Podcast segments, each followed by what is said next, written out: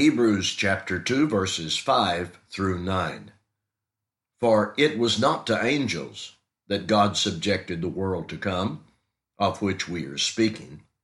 It has been testified somewhere What is man that you are mindful of him, or the Son of Man that you care for him? You made him a little while lower than the angels. You have crowned him with glory and honor, putting everything in subjection under his feet. Now, in putting everything in subjection to him, he left nothing outside his control.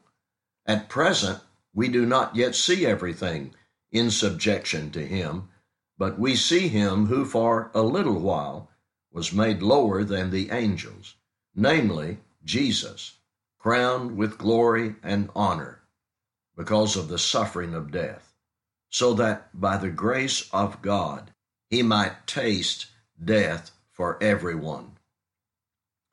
This passage begins repeating the kind of arguments made in chapter 1, showing Christ's superiority to angels.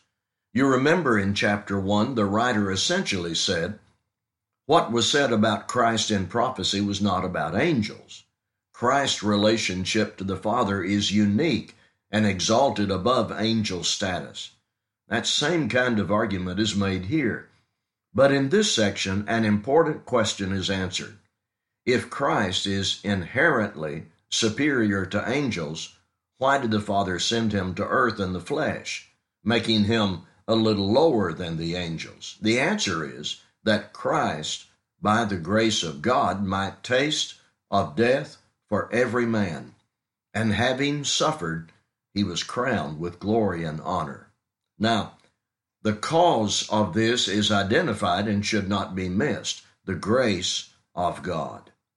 Jesus was made lower than the angels to suffer death for us, and this was caused by, motivated by, and perfectly exhibits the grace of God. May each of us take this to heart, pay close attention, and accept the gift of God's grace by obeying the gospel and living as a disciple of Christ. Thank you for listening.